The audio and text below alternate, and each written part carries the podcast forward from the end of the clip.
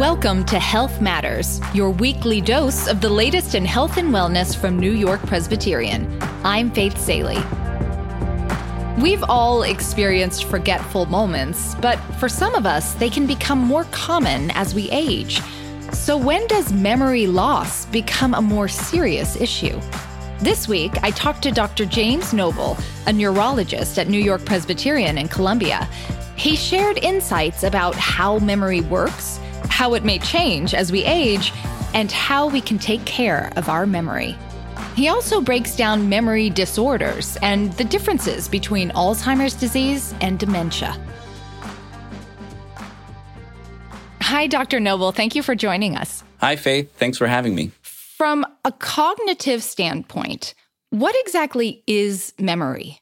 Memory can be defined many different ways. Sometimes we think about memory kind of being in the moment. There's a problem with memory that many of us experience that now has a name called doorway memory.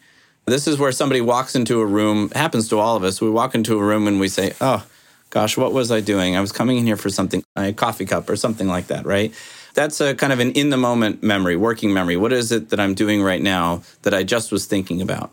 There is another form of memory where we think about it being something that has to be or begins to involve long term storage. And when we think about long term storage, we can define that as being on the order of minutes or months or years.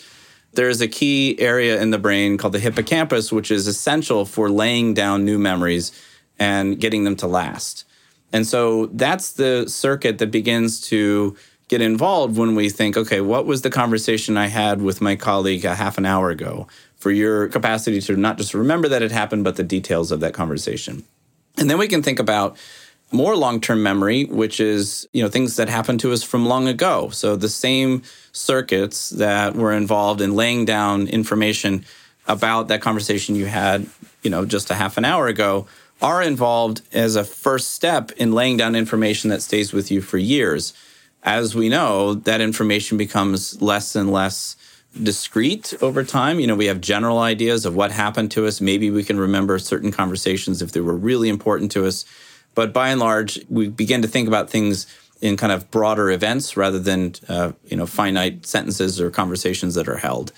And then there's procedural memory. That is the ability for us to do things like, you know, use a hammer and a nail. It's the process of putting together something, something we may have learned along the way. So we've learned there are lots of kinds of memories.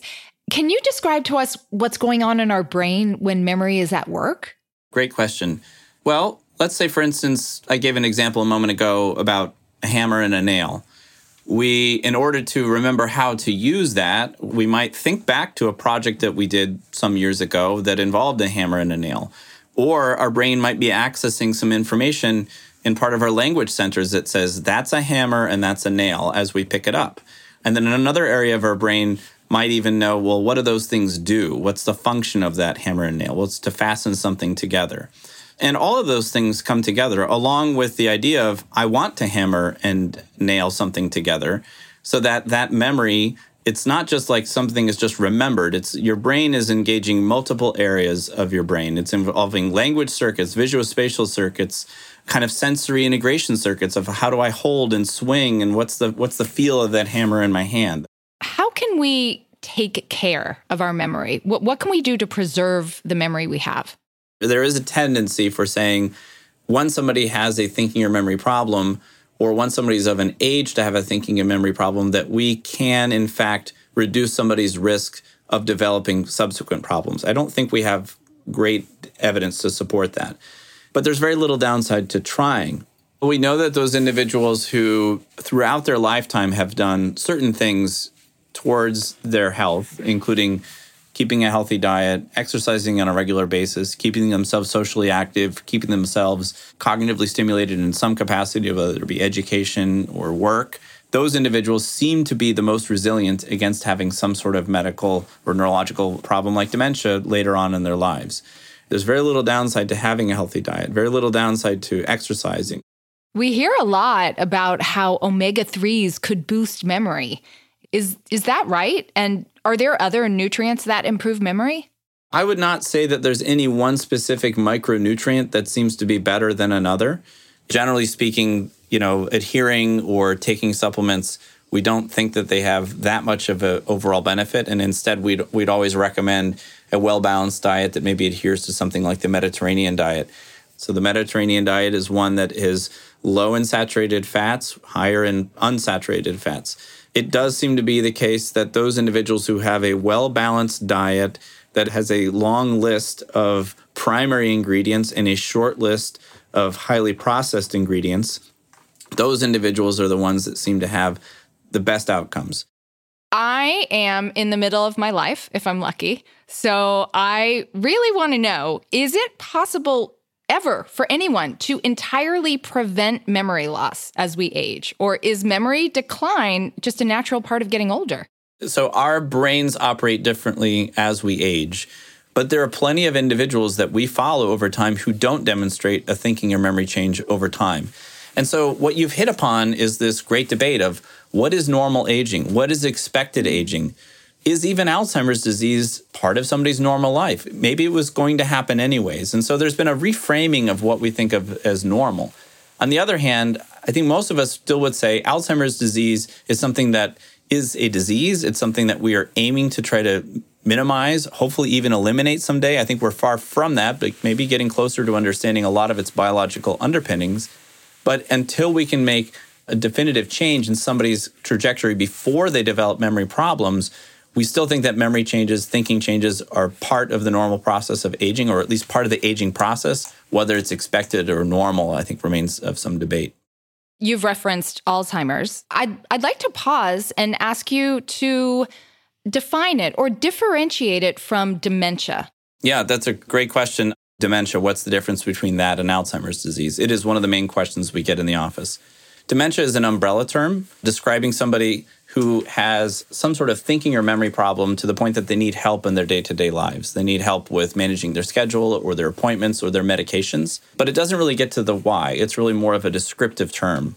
And that stands in contrast to somebody who has so called normal aging, where they may have some minor thinking and memory changes with aging, but not demonstrably changed on some sort of formal testing and having no real impact on their day to day life.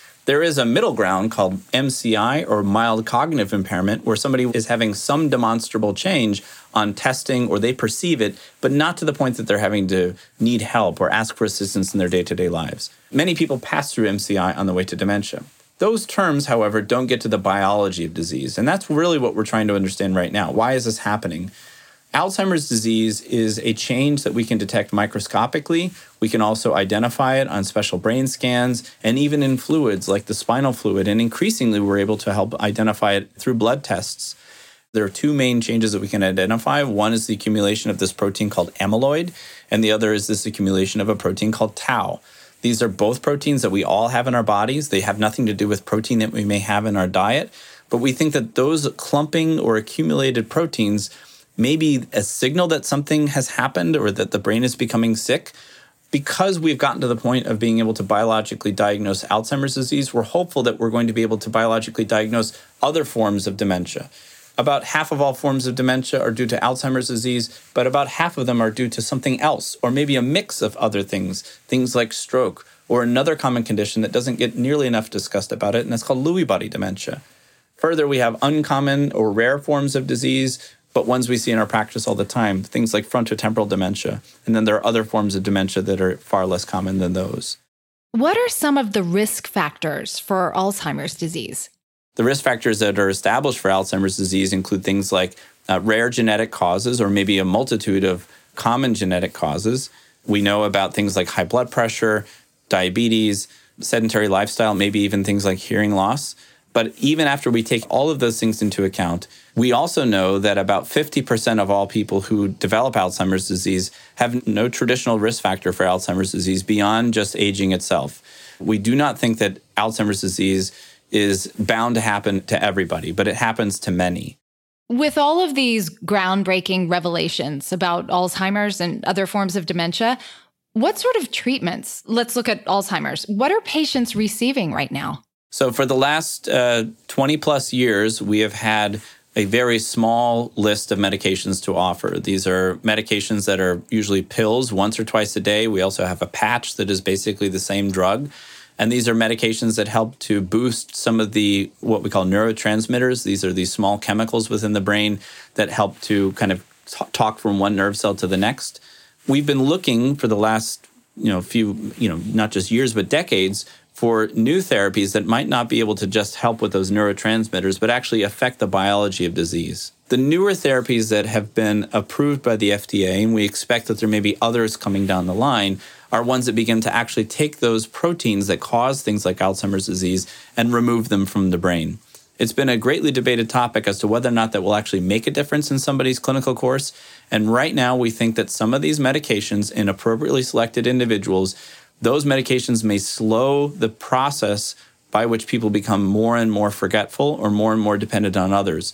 It's not a cure, it actually just slows the progression. But that's a first step. We hope to actually bring it back up to maybe a, an arrest of progression and a recovery back to where somebody was is really our, our ultimate goal, but I think a long way from it. If someone has dementia that is not diagnosed as Alzheimer's, how are you treating that? So, we use symptom based therapies for all patients, whether they have Alzheimer's disease or something else. That is, if they have a problem with uh, memory, we'll use a medication that may help boost memory in some regard. These are not permanent fixes or medications that ultimately cure a disease, but they may offer some symptomatic relief.